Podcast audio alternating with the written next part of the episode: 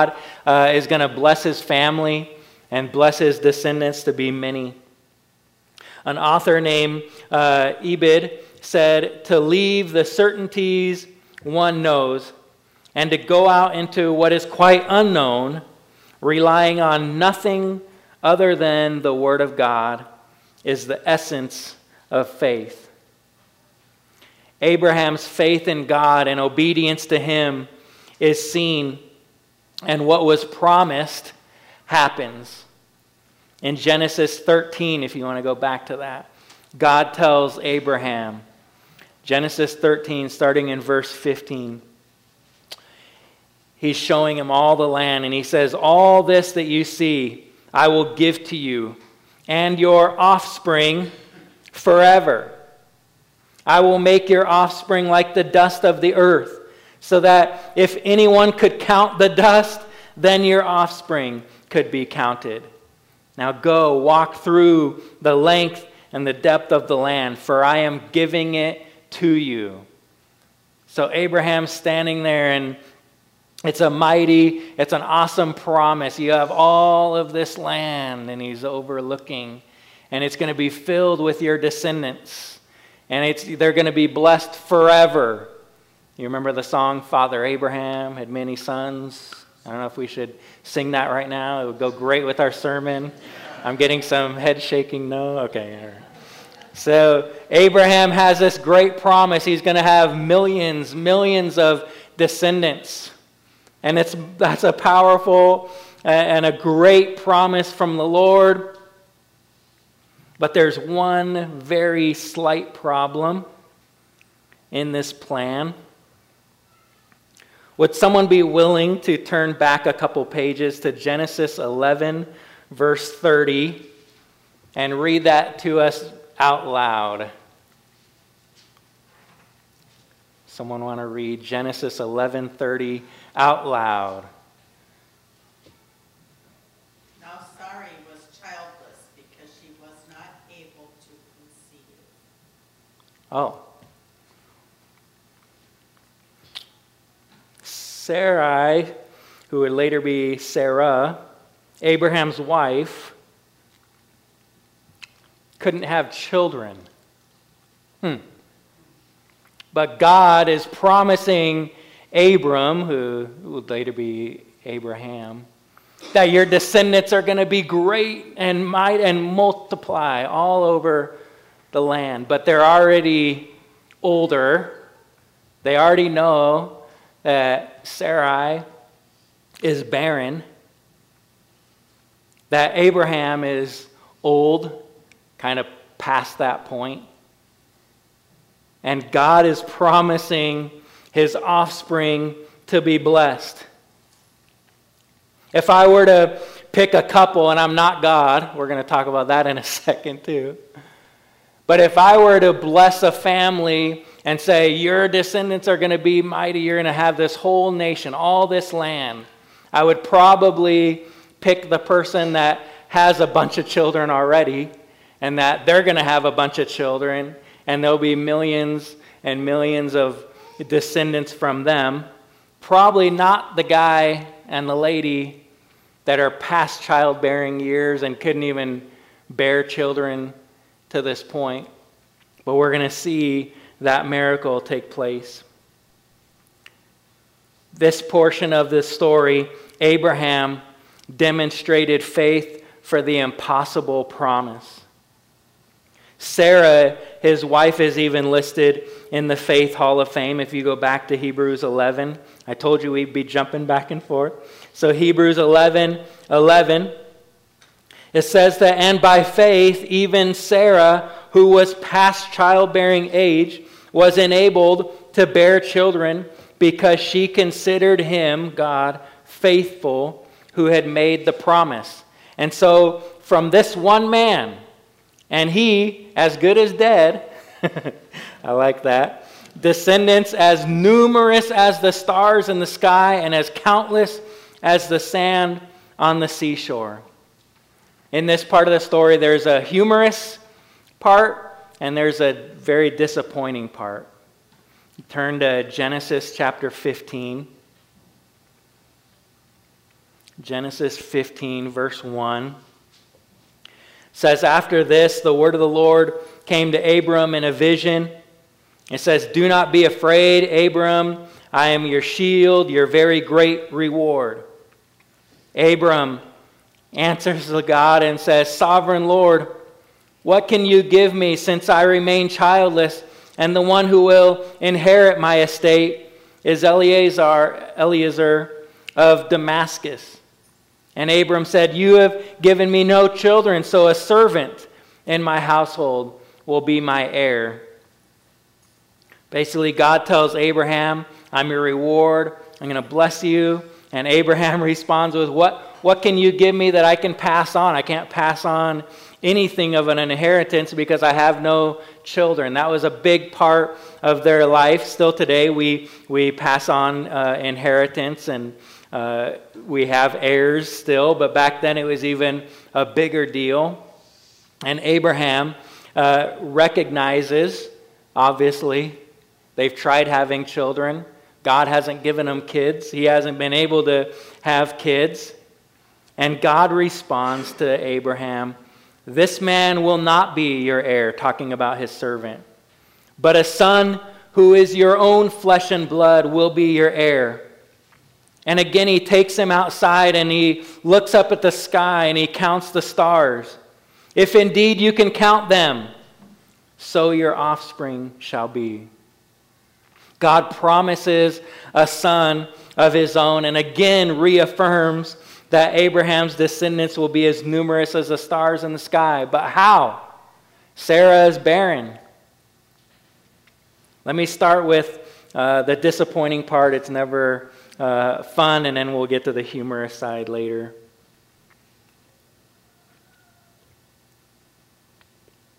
How many of you would agree that um, God often doesn't answer prayer in the timing that we think it should happen? Anyone been there? I don't know that I've ever thanked God. Well, no, I should say that. I don't know. I was going to say I don't know I've ever uh, thought God did something too early. Uh, God's answered prayers before I even prayed it. You know, like He'll do stuff that I didn't even pray for. So that would be Him doing it before I was, uh, you know, you know, earlier than I expected. But most of the time when we're praying, uh, it doesn't happen in the timing that we're getting into, that we would like it to. Don't allow your faith to become impatient to the point that you compromise to force something to happen. Because most of the time we mess it up. But I want to say that again before we get into Abraham and Sarah is part of this. Don't allow your faith to become impatient to the point that you compromise to force something to happen. In Genesis chapter 16, Abraham and Sarah mess it up. And verse 3 tells us that they had lived in Canaan for 10 years. Sometimes when we read in the Bible, chapter to chapter, we think it's happening boom, boom, boom, boom, boom. But 10 years has gone by since Abraham was first asked to go and he leaves Ur and God promises the first time of Abraham having many offspring. He's probably shared that with Sarah. Ten years have gone by. And Sarah, in my opinion, is tired of waiting. And she has a servant named Hagar. When we read the story, Abraham brought the servant with him. He brought Sarah, obviously, brought some of the animal. He had more, it was more than just him on the journey uh, to Canaan. But Sarah has this maid named Hagar, and she comes up with the idea that she will give Hagar to Abraham. So she says in verse 2 of Genesis 16, she says to Abram, Abraham, the Lord has kept me from having children. Go sleep with my maidservant. Perhaps I can build a family through her. This is a plan, but it's not a good plan. Sarah thought that this would satisfy her desire uh, to have a family, to be a mother, that she could raise this child as her own. She's desperate. She's willing to try her own ideas instead of waiting out for the Lord. And too often we make compromises in our life, even with the best of intentions. Uh, Sarah is commended for her faith, so uh, she probably has the best of intentions in mind, but we end up hurting ourselves, we end up hurting others in the process. We try to rush the moving of the hand, uh, moving of God's hand. We try to speed up the process, maybe thinking, you know, God must not know what he's doing, so I know what I'm doing, we're going to do it this way. Obviously, we don't think that way. But in our mind, we, we, we compromise and we rush things and we mess things up. Abraham agrees to what Sarah has proposed. He sleeps with Hagar, and she conceives a child. From what we can gather, the first try without any issues. Does this make Sarah happy? It, it built her, her plan worked. She had a baby. She has a baby. No, Hagar, the Bible says, begins to despise Sarah. Probably, and doesn't give very many details, but her plan is that the maid still lives there, but Sarah wants the child to be her own, but she can't nurse the child. So Hagar has that motherly connection, and Hagar knows that's, that's my child that you're trying to raise and build this future and kind of force the promise of God to happen. And when we try to be God, we mess things up. And thankfully, God redeems the situation, which He often will in our own lives when we have messed things up. We're not going to dwell too long on this on uh, Hagar and Ishmael is the the son's name. But the boy grows up and he always feels like he's uh, kind of an outsider of the family but God is involved in his life, and you can read uh, more about his story on your own. And God does bless him, doesn't he just kick him away for this? But that's the disappointing part of this whole story is Abraham and Sarah trying to force the issue and, and messing things up. Now, the humorous side, Genesis uh, 16, verse 16, points out that Abraham is 86 years old when Ishmael is born. And the very next verse, again, it just jumps through time. Chapter 17, verse 1 tells us he's now 99. 13 more years have gone by of that promise. Sarah's tried stuff on her own, still can't get uh, pregnant with Abraham's uh, child. Ishmael is grown, and 13, he's, he's an, basically an adult for them back in that day. So a long period of time has happened, and God again, he proclaims to Abraham that he will be the father of many nations, and his descendants will be many. Then he tells Abraham that Sarai, and this is the scripture that he uh, says, call her Sarah now. That uh, he, he tells Abraham that Sarah is going to bear him a son. And Abraham's reaction in verse 17 Abraham fell face down. He laughed. And he said to himself, uh, uh, now my now this is going to happen when I'm 99 years old and Sarah is 91 years old. But God assures him that it will happen. In the next chapter, in 18, the angel of the Lord, three men uh, appear to Abraham. And again, they speak with Abraham and they're meeting him at a tent. He's been living in a tent for 23 years at least. You could probably uh, add a couple of that because of pregnancies and how the promises are told and different ways like that. So, possibly 25 years of living in a tent. Maybe in the same part of the land of Canaan. Maybe he wasn't moving as much, but he's still living in a tent. And Sarah is within hearing distance of it. And as you know, tents, you can hear everything that's happening at the campground, right? And so, with Sarah in hearing distance, the angel of the Lord tells Abraham again that one year from now, Sarah will give birth to a son.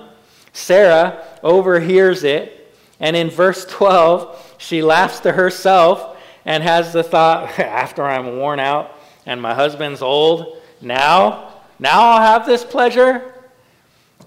And the, the Lord says to Abraham, Why did Sarah just laugh and say, Well, I really have a child now that I'm old? And Sarah gets afraid, so she lies and says, I, I didn't laugh. I didn't laugh. And the Bible says, the angel says, Yes, you did laugh. so this funny, humorous little conversation is happening. And I remember uh, I had the same reaction when my wife told me that we were going to have Levi. It had been 12 years uh, since Ben was born, and she tells me, and I laughed and said, "No, no, that can't be, that can't be right." okay, but praise the Lord, we're thankful for Levi, and uh, since Ben's not in the room, Levi's my favorite. Just kidding. We joke about that all the time. So you can you can tease Ben that his dad says Levi is his favorite. But anyway, these two, Abraham and Sarah, are showing extreme faith in this process, right? In this moment, they're laughing about it. Obviously, they're commended for their faith. So they still trust God that if He promised and He said they're going to have a son, they're going to have a son. And they're probably laughing, and uh, not to put the words in their mind of what they're doing, but they're probably laughing not in a, oh, that's never going to happen, but now, now it's going to happen when I'm 99 years old. But as the Lord promised, a year later, Sarah does conceive, and they name the boy Isaac. And Sarah says in uh, Genesis 21, uh, verse 7, Who would have said to Abraham, that Sarah would nurse children. Yet I have borne him a son in his old age. As much as they thought it was ridiculous that God would give them a child, they were committed for their faith. Isaac is the result of years of dreaming, years of longing for a child of their own. God has now miraculously healed them both to be able to have a child. Isaac is the answer to years of prayer, years of faith. Finally, a boy to pass on the family heritage. Abraham probably spent many days and years talking with his friends and family who they were able to pass on uh, their, their inheritance on. And Abraham uh, wasn't able to talk about that and probably was uh, jealous, probably was ashamed, all those things. But now, now he has his son. Abraham demonstrated faith for the impossible promise. He demonstrated faith for the unseen. But wait, there's a third way that Abraham demonstrates faith to us. Hebrews 11, go back to Hebrews 11, verse 17. It says, By faith, Abraham, when God tested him, offered Isaac as a sacrifice. Wait, so I don't know if we, I don't know if your Bible reads that, but Abraham has, God's going to test Abraham. And after 100 years, is anyone 100 years old in here? We won't make you say who the oldest people are. We're not even, no one, none of you are even close to Abraham and Sarah's age. God gives Abraham and Sarah a child, and now Abraham is going to sacrifice him? Turn to Genesis 22. Abraham, the third way, uh, demonstrated faith for the severe trial or test. I'll try to hurry through this story. I've done a sermon just on uh, this, this story, but I won't preach it. We got 10 minutes. but sometime later, God tested Abraham. We don't know how long uh, this was, but Isaac is probably 13, uh, at least 13 and, and possibly 30 years old, somewhere in there. God says to Abraham, Abraham, here I am, he replied. God said, Take your son, your only son, whom you love, Isaac, and go to the region of Moriah. Sacrifice him there as a burnt offering on a mountain I will show you. This is years of promise, years of prayer, finally fulfilled, and now God asks Abraham to sacrifice him, to test his faith. Just a side note about testing of, of our faith in James, the book of James, chapter 1. He says, Dear brothers and sisters, when troubles of any kind come your way, consider it an opportunity for great joy. For you know that when your faith is tested, when your faith is tested, not if your faith is tested, when your faith is tested, your endurance has a chance to grow. Your strength has a, a chance to grow. Your belief in God, your faith in God has a chance to grow. So let it grow. For when your endurance is fully developed, you will be perfect and complete, needing nothing. A lot of things in life test our faith. Different types of people, the things in the world today, the different types of circumstances, trials, tribulations that we go through, all can test our faith. And sometimes God uses them to test us with the intent of growth. God is going to use those tests to help you grow. He's not trying to knock you down, He's not trying to harm you. He has uh, your best interests in mind. He loves you more than anyone else. So He'll use these tests to help you to grow. Going back to Hebrews 11 17, it continues that he, Abraham, who had embraced the promises, was about to sacrifice his one and only son, even though God had said to him, It is through Isaac that your offspring will be reckoned. Go back to Genesis 22. The next morning, Abraham got up early he saddled his donkey. He took two of his servants with him, along with his son Isaac. He chops wood for the fire, for the burnt offering, and he sets out for the place that God had told him about. On the third day of their journey, this wasn't go out back, this wasn't go to the campground, this was go to the mountain, Moriah. It's a three day journey. And Abraham looks up and he sees the place in the distance where he's to go. And he says to his servants, Would you stay here with the donkey? Me and me and my son are going to travel a little further. We're going to worship there and then we'll come right back. So Abraham places the wood for the burnt offering on Isaac's shoulders while he himself carried the fire and the knife and as the two of them are walking along together, Isaac is smart. This is why they, this is why they think he's older, okay? He's smart. And he says, Father, um, we have the fire and we have the wood, but where's the sheep for the burnt offering? And this is the moment, this is a moment that Abraham proves his trust in God. He says in verse 8, God will provide a sheep for the burnt offering, my son. And they both walked on together. When they arrived at the place where God had told them to go, Abraham builds an altar. He arranges the wood on it. This is more than just a little campfire to cook your steaks on. Okay, it's probably as you know big as the communion table, bigger, with enough wood to be cooking the, the offering. It says he then tied his son Isaac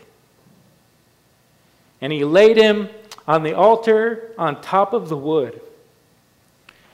I get emotional because all of Abraham's hopes and his dreams are laying on that altar. And God has told him that Isaac is going to be blessed and all of his descendants and all of this is and so he has his trust and he has his faith in the Lord but all of his dreams all of his future the years of his promise the years of his struggle the years of jealousy of pride of, of uh, having an inheritance to pass along to it's laying there. It's his sacrifice. And verse 10, it says that Abraham picked up the knife to kill his son as a sacrifice. God got right to right to the very end. And Abraham was had enough faith to say, if I have to sacrifice, I told the Lord I would do it. And we don't have a lot of details of how uh, Isaac was reacting or Abraham, how emotional. If I'm getting emotional about it, how emotional was he? But praise the Lord. As he's raising the knife to kill his son, at that moment, the angel of the Lord called to him from heaven Abraham, don't lay a hand on the boy. Do not hurt him in any way, for now I know that you truly Fear God. You have not withheld from me even your son, your only son. And Abraham probably drops the knife and he looks up, and there's a ram in the thicket, stuck in the bushes. So he takes the ram and he unties Isaac and he places the lamb, the, the, the sheep, the ram, uh, sacrifices it in place of his son. This is what the Lord says Because you have obeyed me and have not withheld even your son, your only son, I swear by my own name that I will certainly bless you. I will multiply your descendants beyond number. Abraham is a great example of faith. He's human like we are and kind of forcing the issues sometimes. Um, but he demonstrates great faith. Through this testing, he demonstrated his confidence in his relationship with God.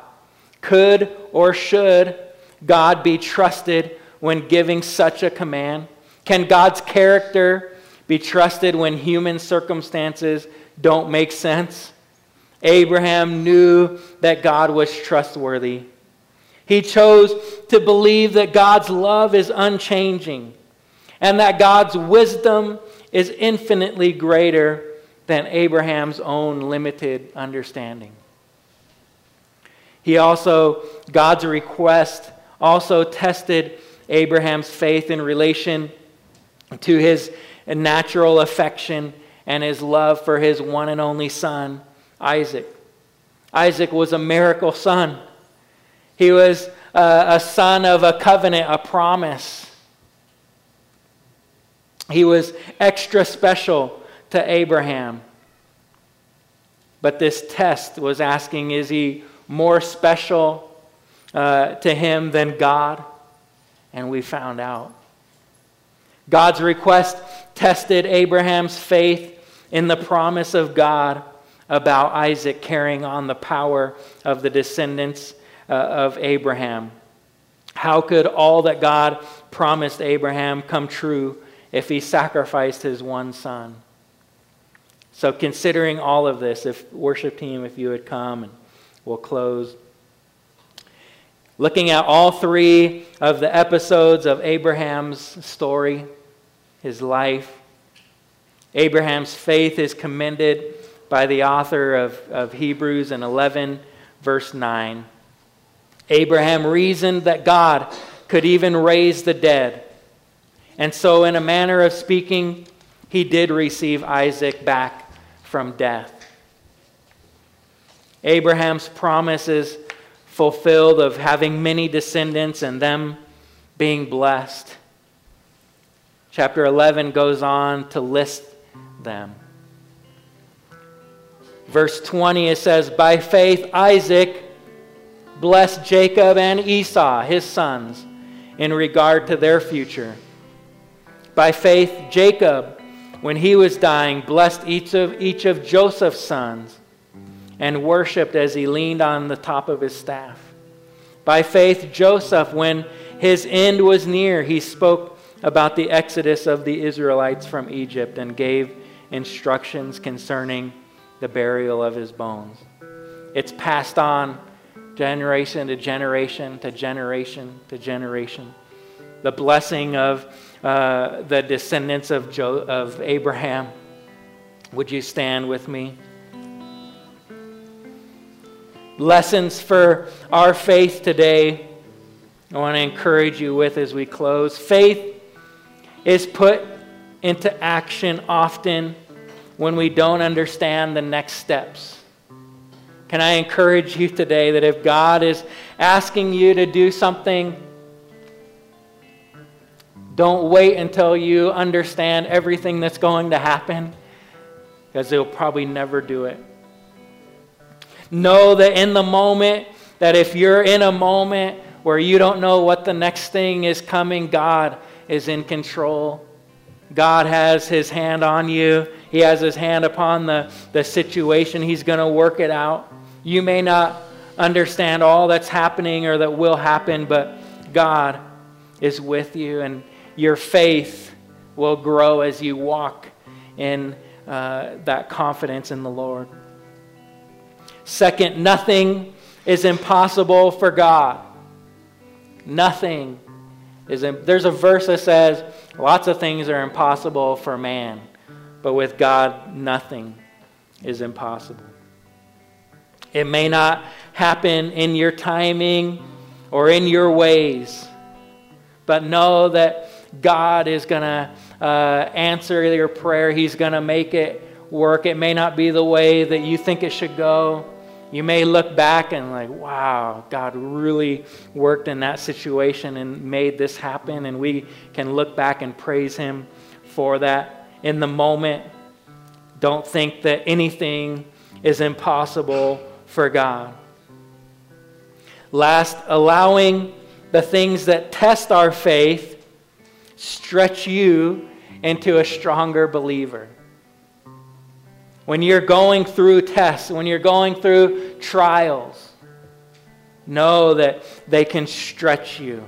You can grow. You can be strengthened through them. That God is going to work through them to, to um, strengthen you and your relationship with Him, that your faith will grow. As we close uh, today, I want to open, uh, I want you to sing with us, but I want to open the front to, to pray.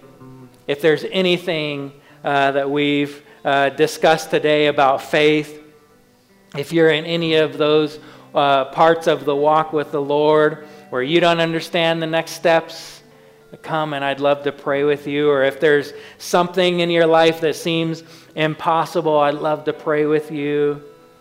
If you're going through a trial or, or a test today, I'd love to pray with you that uh, God, that you will use this moment, uh, this, this situation to help you build stronger in the Lord. Heavenly Father, God, I love you, Lord, and I thank you uh, for Abraham's life that we can look back and be encouraged and grow. And so I just pray for each person, Lord, that you would help us in this moment. We would just take a couple minutes, Lord, and that uh, we would grow closer to you, stronger uh, in you through our faith. God, that you would uh, work in the impossible situation, in the unseen uh, future, you would help us. We, re- we rely on you, God. Would you sing with us today? And I'd love to pray with you if you want to come forward.